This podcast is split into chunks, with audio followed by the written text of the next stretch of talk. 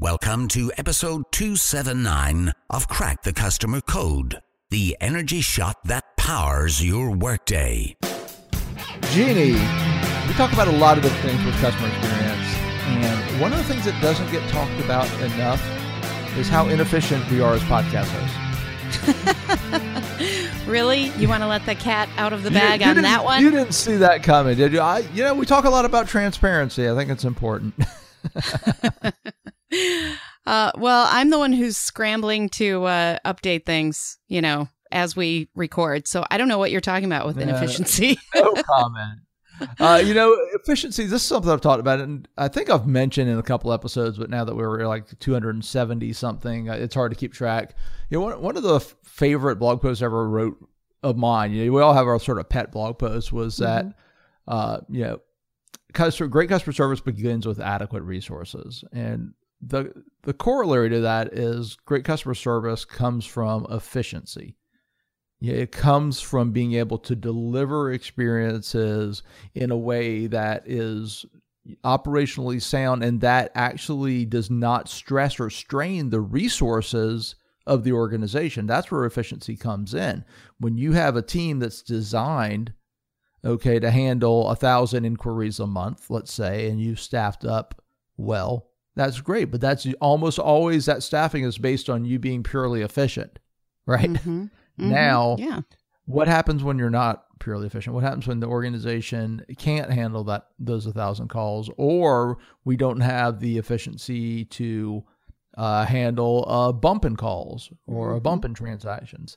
And what? And I'll decide one last thing.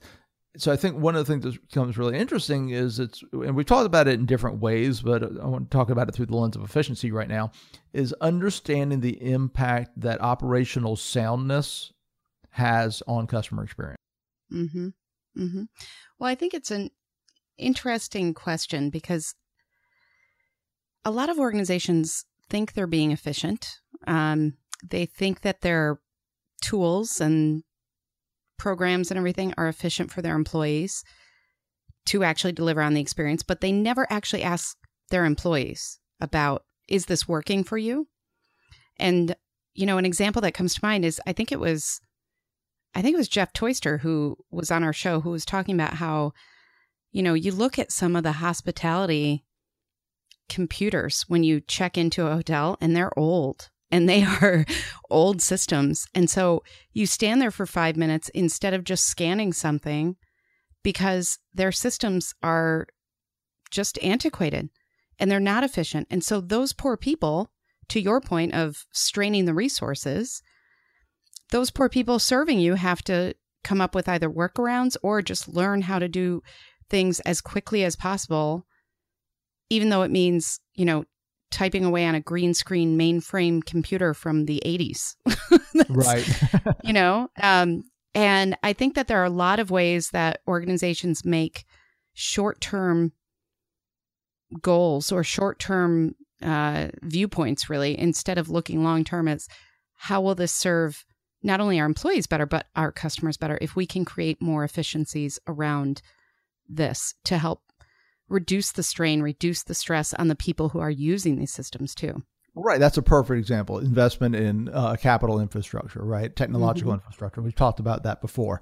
And that is absolutely something that can result in inefficiency and you know, the green screen computers and things like that and so if you sort of peel back the layers on efficiency, what you're really looking at is this: what what what is the relative output to the inputs you put in?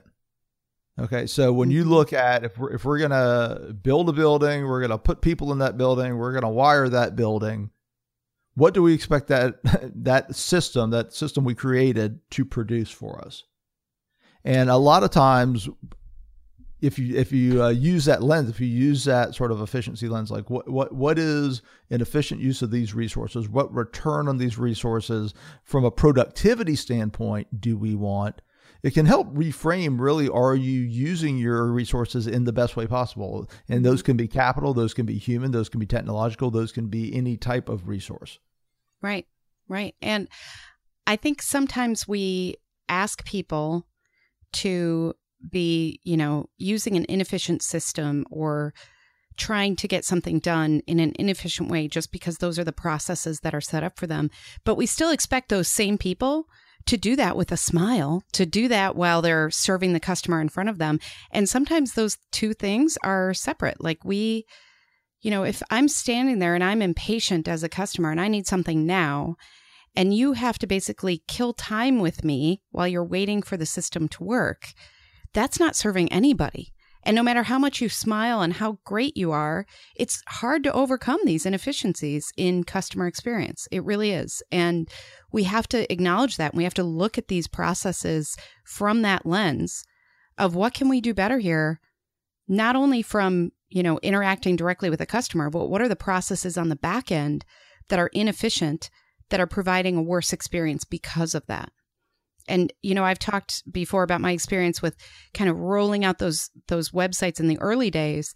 And one of the things we had to ask was do we really need to ask every single customer these 10 questions that only apply to 5% of the customers?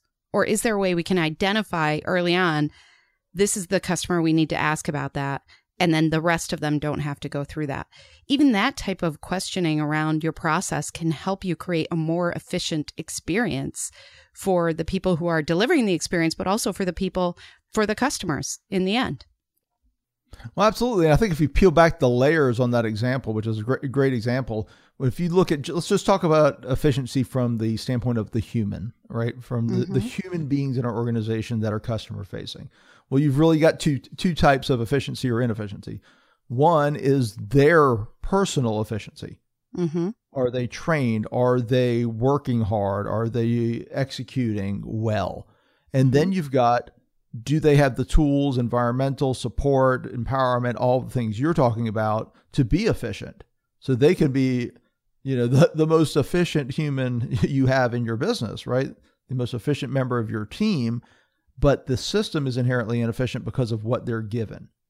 Right. And if you look at it, you say like, if let's step back and simplify it. So how, how do we make this actionable?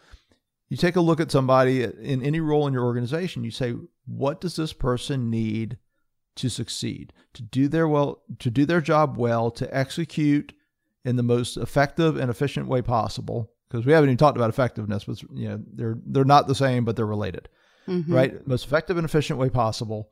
And are we giving them that? And a lot of times, of course, yeah, this is uh, this is a part of me. I've got a dog in this hunt, but you know, a lot of times tra- training is one of the failures, right? Mm-hmm. Training is one of the things they're not given enough of or enough quality of in order to be efficient, in order to be effective. Second, to your point, systems, infrastructure. Third, processes, right? Okay, mm-hmm. well, great. We've got the fastest system in the industry. We've uh, given them great training, and they have to fill out 94 forms in triplicate to refund $10. Yep. Yep. Right. Exactly. So a lot of layers, and I, I, think what I would urge our listeners to take away is look at each role in your organization that you have control over, and start asking these questions. Right. Right. Well, and I also think that you know we talk a lot about um, empowerment and things like that. But I would also look at are you really providing incentive to be efficient? Because sometimes we actually provide incentive to not be efficient. We we put the wrong metrics in place so that if you fill out a 100 forms that day, you win the prize. But what that means is that you didn't take the next call or you didn't, you know, go to the next urgent issue for a customer because you were too busy filling out those forms. So look at how you're providing incentives for your people as well, because it should be around not only being, you know, efficient and speedy, but also are you doing the right thing? And if you can combine those in the right way, those are the right incentives for people to aspire to. And that's a great point. But more importantly, there's a prize. yes, it's doing a podcast with me. That's oh, the prize, Adam. Is there any greater prize? Tr- truly, I mean, you you well, you win, Jeannie. That's all there is. I, I, I win because I get to do the podcast with you. Oh, so there you sweet. go. Okay, uh, how much how much how much how much do you need to borrow? well, I think we've officially uh, become inefficient here, but Uh, I think it's a really interesting question to pose is how can you be more efficient? How can you take away those inefficiencies for the people who are doing this work around your customer experience? And, you know, by doing that, you're going to be looking at the bigger experience as well. So it's both micro and macro. Right. And I would just also say that any inefficiency that's not from the person, but that the person is forced to deal with is also a drag on morale and culture. Uh, amen. So look at it. There's a lot of ways to peel back the onion. And, and so the point of this episode is really just a different lens to look at some of the things we've been talking about throughout all the many episodes of Crack the Customer Code. Mm-hmm. And it's a sort of different way to look at it. Because, you know, all of us respond to different lenses. And sometimes for, for me, it's like, oh, looking at it this way is what really made the difference. And for Jeannie, it's looking at it that way. Uh, so this is just another way to look at it. And we hope uh, wish we wish you all the greatest efficiency. that sounds that sounds inspiring. that's that's a super way to emotionally connect. I know. Just... I'm gonna make a pillow. uh, we do hope that you can uh, use this to improve the customer experience for your businesses and your customers, of course.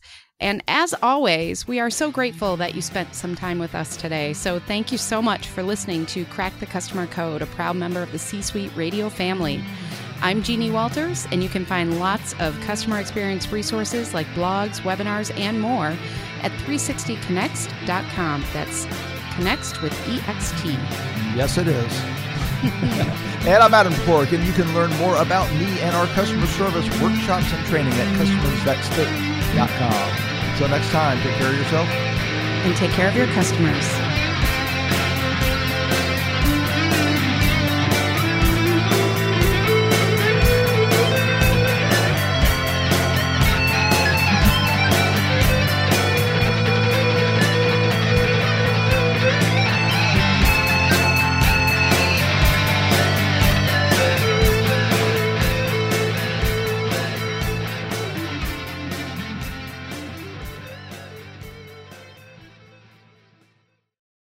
This podcast is a part of the C Suite Radio Network. For more top business podcasts, visit c-suiteradio.com.